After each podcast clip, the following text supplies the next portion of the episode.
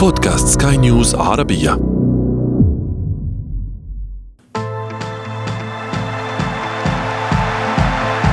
أثير الكرة. عام مضى في المستطيل الأخضر. حمل الكثير من المفاجآت منها السارة ومنها المفجعة. أندية كبيرة هوت عن عروشها وسلمت مكانها إلى أندية أخرى. عام مضى في المستطيل الأخضر. تحطمت فيه أحلام لاعبين مع أنديتهم. في المقابل حقق فيه لاعبون آخرون أكثر مما كانوا يحلمون به. من مانشستر يونايتد المنكسر إلى برشلونة الغارق في دوامة الاستقرار وصولا إلى اليوفي الذي فقد لقبه المفضل بعد تسعة أعوام متتالية. رحلة أخوضها معكم اليوم في أثير الكرة. أنا محمد عبد السلام ولكن دعونا أولا نبدأ من العناوين. دوريات أوروبا الكبرى تسلم ألقابها لأبطال جدد في عام كروي بامتياز. 2021 عام سقوط عمالقة أوروبا. وفي فقرة ما لا تعرفونه عن كرة القدم نكشف لكم سر الدوري الأصغر في العالم.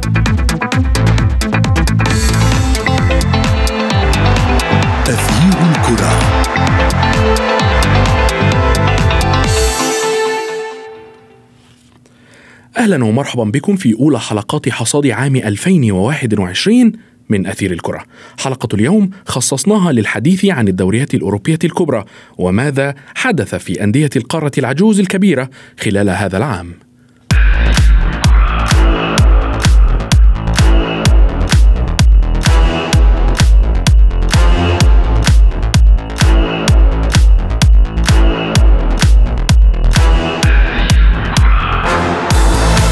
يبدو أن حصاد هذا العام الكروي سيكون مليئا بالكثير فهو عام استثنائي سواء بسبب استمرار تأثير فيروس كورونا على عالم المستديرة أو تغيير رؤوس بعض الدوريات الكبرى في أوروبا وعودة أندية عريقة للتألق في مقابل تهاوي أندية كبيرة أخرى. للحديث أكثر بشأن الدوريات الأوروبية الكبرى وحصادها لهذا العام دعوني أرحب بالإعلامي الرياضي بلال فواز. مرحبا بلال. بلال دعنا دعني أولا آخذ رأيك. في أبرز ما يمكن أن يتذكره محبي كرة القدم في العام 2021 آه لا شك آه إنه العام 2021 حمل الكثير من الأمور.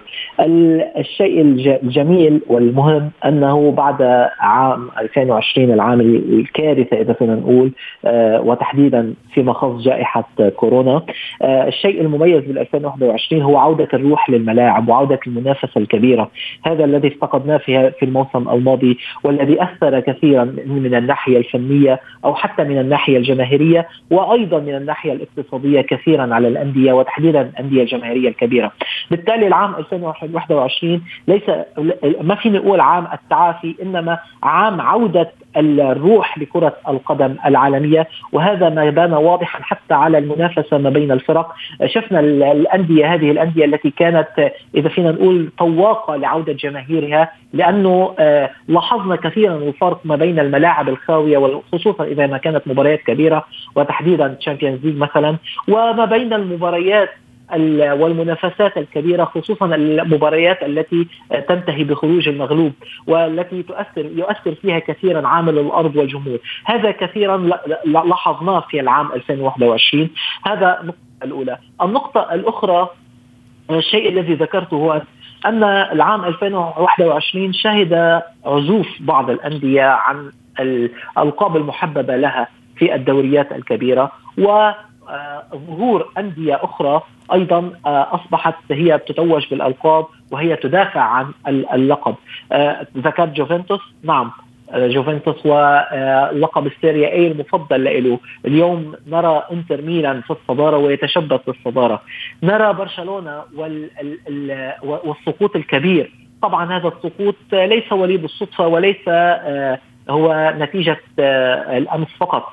هو هذا السقوط بدأ منذ العام 2014 أو 2015 تحديدا إنما المفاعيل الكبيرة كانت بهذا العام. هذا العام شهد انتقال لأفضل لاعب بالعالم افضل ومتوج بالكرة الذهبية. نعم. ليونيل ميسي الذي عرفناه سابقا كنا يرتبط اسم ميسي باسم برشلونة منذ انتقال منذ انطلاقه ونجوم سطوع نجوميته، اليوم ميسي غير متواجد مع برشلونة متواجد مع فريق جديد، رأينا ثنائية جميلة كنا سابقا نراها آه، آه، ثنائية ليست تقوم مع بعض. عم نحكي عن يمكن من راموس وميسي. سابقا كنا نرى هذه الندية ما بين برشلونة وجوفنت وريال مدريد. آه، اللاعبين يتقابلان مع بعضهما البعض. اليوم اللاعبان يلعبون في فريق واحد. باريس سان جيرمان نعم 100% لاحظنا أيضا الدوري الإسباني والذي سابقا كان يعرف من أقوى الدوريات العالمية، اليوم الدوري الإسباني مفرغ من النجوم، النجوم ذهبت، نرى الدوري الإنجليزي نعم بلال سنتحدث أكثر بشأن هذا آه، آه، آه، نعم. ولكن دعني اولا أعود بك مرة أخرى بحديثك عن عن عودة الجماهير وتأثير كورونا ولكن هل ألا تعتقد أن هناك أندية كبيرة تأثرت أو ما زالت تعاني من أزمة كورونا من تبعات الأزمة؟ لا 100% الأندية كما ذكرت لك الأندية الكبيرة تحديدا أثرت كثيرا الأزمة الاقتصاد يعني آه، التأثير كان مشترك ما بين أزمة كورونا وأيضا الأزمة الاقتصادية العالمية، نعم هذه الأندية تأثرت كثيرا، تعطي مثال، المثال الأبرز والواضح لكل الأندية هو برشلونة الذي تأثر كثيرا أيضا تحديدا بكورونا. آه، عداك عن الأزمة الاقتصادية التي تضرب النادي والأزمة الإدارية الكبيرة وعدم وكل هذه الأمور إنما كان لتأثير فيروس كورونا الأثر الكبير على هذه الأندية، لاحظنا تأثير كورونا أيضا على آه، صفقات الانتقال يعني. بالموسم الماضي أو ما قبل الماضي آه، كنا نرى الأندية الكبيرة لا تستطيع أن تقوم بصفقات كبيرة تفوق ال 40 وال 50 مليون يورو، لاحظنا كثيرا هذه الأندية الكبيرة والتي كانت تمتلك اقتصادات كبيرة كانت تذهب لموضوع الإعارة، إعارة تبحث عن لاعبين بالإعارة، إعارة مع ألزامية الشراء وكل هذه الأمور. آه أزمة كورونا كانت قاسية جدا على الأندية وكما ذكرت لك ما بين قوسين الأندية الجماهيرية كانت هذه الأندية تعتمد كثيرا على المدرجات على الجمهور الكبير تعتمد على شركات الراعية وبظل نعم. هذه الأزمة غابت هذه الأمور وبالتالي غابت الإيرادات لهذه الأندية ما أثر كثيرا على هذه الأندية وبالمقابل رأينا آه، أندية أخرى كانت التي تعتمد على آه، آه، على رؤوس الأموال وعلى الممولين الكبار نعم. هذه الأندية كانت آه، هي من من قامت باستغلال هذا الوضع وتأثرت وقامت بانتدابات للاعبين وما ساعد كثيرا وكلاء الأعمال. بلال بلال ابقى معي بلال فاصل قصير نتابع بعده موضوع اليوم في أثير الكرة. تغيير الكرة.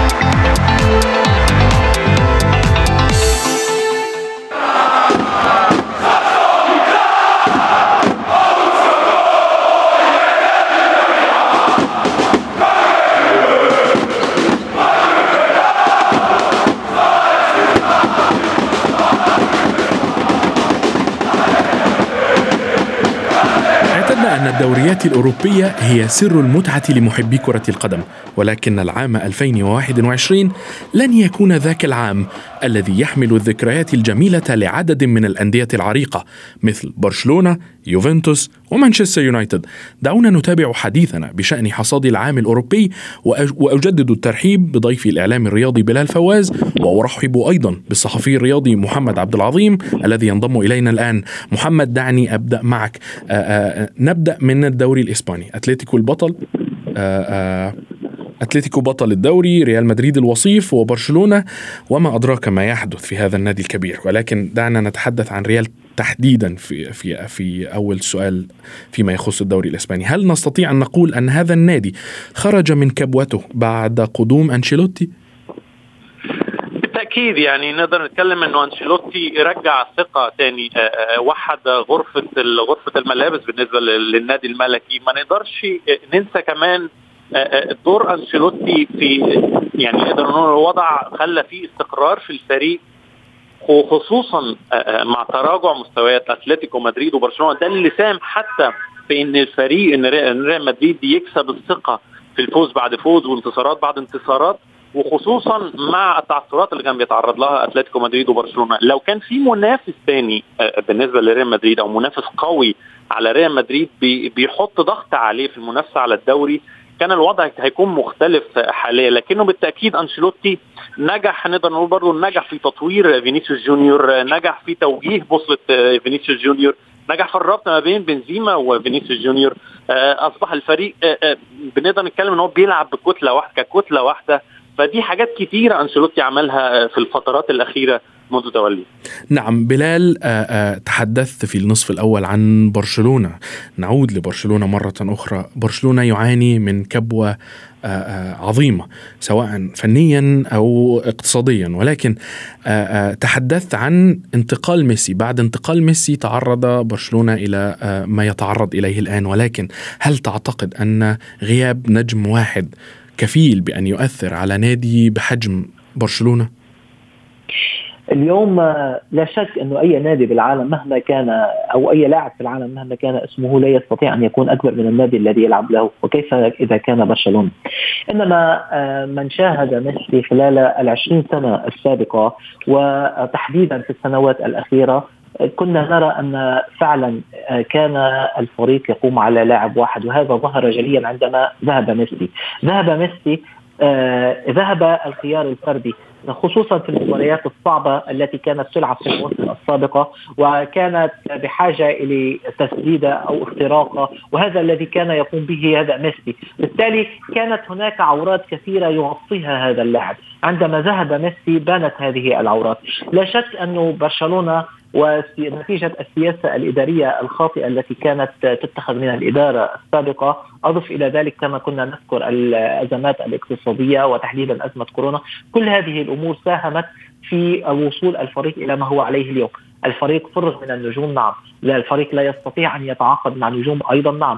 إنما من يرى سياسة التعاقدات الفاشلة منذ العام 2015 حتى اليوم الفريق تعاقد مع لاعبين يعتبروا بقيمة أكثر من مليار و100 مليون يورو خلال السنوات الخمس يمكن الماضية. إنما خلينا ننظر إلى هذه التعاقدات. تعاقد مع حوالي 30 لاعب. معظم هذه اللاعبين لم يعطوا أي إضافة أو قيمة فنية لهذا النادي. كثير من اللاعبين الذين تعاقد معهم برشلونة اليوم نراهم في أندية أخرى لكن أندية متوسطة لا يعتمد عليهم كلاعبين أساسيين. تعاقد مع لاعبين إما اليوم مصابين أو كانوا يتألقوا مع أنديتهم اليوم لا يوجد أي فعالية لهم. بالتالي هو خسر أكثر من 450 مليون يورو في ثلاث أو أربع لاعبين تعاقد معهم. يعني اليوم السياسة الفاشلة في التعاقدات وعدم الرؤية. أضف إلى ذلك اليوم برشلونة عندما عندما أصبح فريق مرعب وفريق قوي كنا نرى برشلونة عندما كان يعتمد على فريق أو على مدرسة اللمسايه كل النجوم التي سطعت في سماء برشلونة هي من اللمسايه، اليوم ومع سياسة هذه التعاقدات الفاشلة نعم. واستثناء مدرسة اللمسايه رأينا التأثر الكبير، بالتالي نعم. فشل إداري وفشل اقتصادي وأيضا إلى ذلك فشل في بناء المنظومة وبناء اللاعبين الذين يستطيعون أن يلعبوا بالروح ويلعبوا لكنزة برشلونة ولا اسم برشلونة، كل هذا أدى لوصول برشلونة إلى ما هو عليه اليوم. نعم بالحديث محمد عن الأندية الإسبانية الكبيرة تحديدا سواء كانت ريال مدريد أو برشلونة أو أتلتيكو مدريد بالإضافة إلى فيريال مؤخرا وإشبيليا ولكن إذا ما نظرنا أوروبيا وتحديدا دوري أبطال أوروبا لن نجد الأندية الأندية الإسبانية في الوضع الجيد ليسوا كما كما الأندية الإنجليزية مثلا. لماذا؟ بالتأكيد هي مشاكل إدارية بنحكي عليها على المستوى على مستوى الدوري الإسباني على مستوى كبار الدوري كبار الدوري الإسباني. مشاكل إدارية تليها مشاكل, مشاكل اقتصادية. يعني ممكن نقدر نقول إنه ريال مدريد هو أكثر المتعافين بالنسبة بالنسبة للدوري الأسباني. لكن لما نيجي نبص على أتلتيكو مدريد على سبيل المثال انتهت حقبة دييجو سيميوني منذ فترات منذ فترات في النادي الأسباني لكنه ما زال موجود في الدوري الأسباني. نعم ولكنه حقق حقق الدوري الموسم الماضي. صحيح هو حقق الدوري لكنه انتهت حقبته. بمعنى إحنا نيجي نتفرج على اتلتيكو سيميوني لماذا فاز بالدوري الموسم الماضي؟ لأنه ما كانش في منافس حقيقي بالنسبة لأتلتيكو مدريد. برشلونة كان يعاني ريال مدريد كان يعاني معاناة اقتصادية معاناة معاناة إدارية. لما نيجي نبص على أتلتيكو مدريد حاليا الموسم ده فين أتلتيكو مدريد؟ السادس. نيجي نبص على مستويات دوري أبطال أوروبا فين أتلتيكو مدريد؟ أتلتيكو مدريد اللي بيصرف ملايين ملايين كل موسم مدربه هو الأعلى اجرا أو يعني متساويا حتى مع مع جوارديولا بالنسبة للاجر لا يقدم المردود المطلوب منه على مستوى الأسماء الموجودة على أسماء على مستوى المدرب حتى.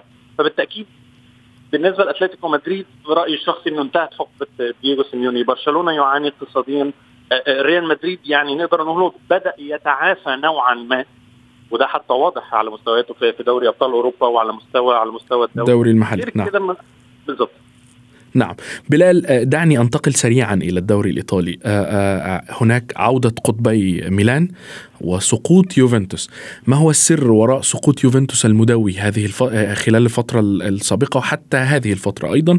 وسر عودة ميلان وإنتر ميلان. ميلان إنتر ميلان البطل بطل الموسم الماضي والوصيف ميلان بعد غياب طويل من الأعوام. الدوري الإيطالي إذا فينا هيك نفصل بشكل بسيط اليوفي كان مسيطر على اللقب نعم. إنما في سنوات كثيرة كانت هناك يوفنتوس يلعب وينافس نفسه فقط. ليس لا يوجد أي منافس. كان يوفنتوس مسيطر على الألقاب ومسيطر على حتى التشكيلة. نرى التشكيلة كان اليوفي لا يوجد ازمات اقتصادية عنده وكان يمتلك الكثير من اللاعبين وبالتالي وكان همه الأول إذا بحسب التصريحات كان همه الأول دوري أبطال أوروبا وكانت كل التعاقدات الذي يقوم فيها دانييلي هو خاص في دوري أبطال أوروبا، بالتالي التشكيلة القوية التي كانت كان يمتلكها يوفي وبداية عندما تعاقد مع كريستيانو رونالدو وغيره كل هذه الأمور كانت تؤدي لسيطرة كاملة وهيمنة كبيرة على الدوري الإيطالي. في السنتين أو الثلاث سنوات الأخيرة التي رأينا فيها انتفاضة للأندية. الدوري الإيطالي سابقا كان يعتبر من من غير من الدوريات ليست المصنفة الثلاثة في أوروبا إنما مع عودة الكرة الإيطالية وعودة المنافسة في الدورية الدوري الإيطالي بين الأندية الإيطالية ووجود ووجود الملاك ملاك الانديه الذين يسعون لدفع المبالغ واستخدام اللاعبين رأينا في السنوات الأخيرة هناك لاعبين عديدين ذات أسماء وصلوا للدوري الإيطالي وهذا كله اعطى نعم. منافسة وحيوية للدوري الإيطالي نعم. كل هذا ومع تقدم اللاعبين في جوفنتوس في العمر أو انتقالهم لأندية أخرى كل هذا فتح المجال للأندية الأخرى التي قامت بتعاقدات كبيرة نعم. تحديدا على رأسها إنتر ميلان وحتى نابولي. ورأينا عملية الإحلال والتجديد نعم بلال. كل هذا أدى لذهاب جوفنتوس أو التخلي عن اللقب وبروز أندية أخرى وسيطره إنتر على اللقب في السنة الماضية وحتى نعم. هذا الوقت محمد بلال تحدث عن أن الأندية الإيطالية الآن تدفع ولكن اي سي اي سي ميلان ليس من من هذه الأندية أعتقد ليس ليس من الأندية التي تدفع الكثير من الأموال خلال الفترة السابقة ولكن لماذا عاد اي سي ميلان خلال العام الماضي أو هذا العام تحديدا إلى المقدمة مقدمة الأندية الإيطالية. بالتأكيد بالتأكيد متفق متفق معك طبعا. ميلان ميلان بيقدم مشروع رياضي مختلف نوعا ما. ميلان ليس لديه الكثير من الأموال لدفعها في الميركاتو لكنه هو مشروع قائم على اكتشاف المواهب اكتشاف الشباب. اللي عندهم قيمه واللي عندهم مردود جيد في الملعب لكنهم غير مراقبين بشكل كافي من من الانديه الاعتماد على الميركاتو أو السوق الفرنسي اللاعبين اللاعبين في فرنسا مع وجود هامش نقدر نقول ما بين المزيج ما بين الخبره والشباب ده برضه ادى الميلان ده تحديدا تعاقد مع زلاتان ابراهيموفيتش تعاقد مع مع كاير وغيرهم وغيرهم من من اللاعبين اللي إدى الميلان نوعا ما التوازن. لكنه مش هيديله توازن على المدى الطويل لكنه بالتأكيد إنه ميلان محتاج التعاقد مع لاعبين أكثر ثقلا في الميدان أكثر حتى خبرة في الميدان. وده شفناه بشكل واضح في دوري دوري أبطال أوروبا. ممكن يكون ميلان خرج لكنه قدم مردود مردود جيد. لكنه للاستمرار في في في مسابقة دوري أبطال أوروبا مثلا على ميلان التعاقد مع لاعبين بحجم كبير حتى لو ده تطلب إنه يصرف 30 أو 40 أو 50 مليون في كل في كل ميركاتو. لكن ميلان حاليا هو النموذج بتاعه هو التعاقد مع الشباب مزجهم ببعض اللاعبين. أصحاب الخبرات في الدوري الإيطالي وخصوصا إنه ما عندوش برضه منافسة كبيرة. يعني المنافسه كبيرة مع هتكون مع مع إنتر مع نابولي مع يوفنتوس مع ممكن نضيف فيورنتينا في الموسم الحالي لكنه ما فيش منافسات كبيرة قوي زي زي الأول. نعم نتمنى أن يكون هذا الموسم أو هذا العام ختامه جيد على جميع الأندية ونرى أكثر من متعة وإثارة في الدوريات الأوروبية التي تعودنا عليها. شكرا جزيلا لك. كنت معي من القاهرة الصحفي الرياضي محمد عبد العظيم وأيضا كنت معي من بيروت الإعلام الرياضي بلال فواز. أثير الكرة. في حلقة اليوم من أثير الكرة استعرضنا وإياكم أبرز ما جاء في الدوريات الكبرى ولكن ماذا عن الصغرى؟ أو أصغر دوري في العالم والذي تنحصر فيه المنافسة بين فريقين فقط. وفي فقرة ما لا تعرفونه عن كرة القدم نكشف لكم سر هذا الدوري الفريد من نوعه. يتكون أرخبيل جزيرة سيلي من 150 جزيرة في المحيط الأطلسي وهي تابعة لحكومة إنجلترا لكن لها نظام إداري مستقل وأيضا دوري كرة قدم خاص بها. وفي عشرينيات القرن الماضي انطلقت أول مسابقة محلية هناك ضمت خمسة فرق من الجزيرة المأهولة ولكن لم يتبقى من الأندية المتنافسة سوى اثنين فقط هما رينجرز وروفرز وفي عام 84 قام الناديان بتغيير اسميهما إلى وولباك ووندررز وجاريسون جانرز ومنذ ذلك الحين يلعب الفريقان وحدهما في بطولة الدوري التي تقام كل يوم أحد فقط من أسابيع فصل الشتاء الممتدة لستة أشهر. والفريق الذي يحصد أكبر عدد من النقاط يتوج باللقب. والسبب في ذلك هو أن متوسط أعمار السكان في جزيرة سيلي مرتفع للغاية بسبب هجرة الشباب واليافعين إلى بريطانيا في سن مبكرة حتى إن أغلب لاعبي الفريقين المتنافسين في الدوري تتخطى أعمارهم الثلاثين عاماً.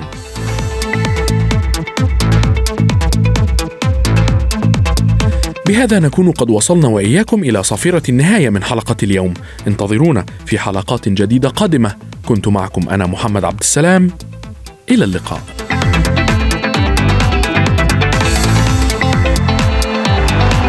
تغيير الكرة.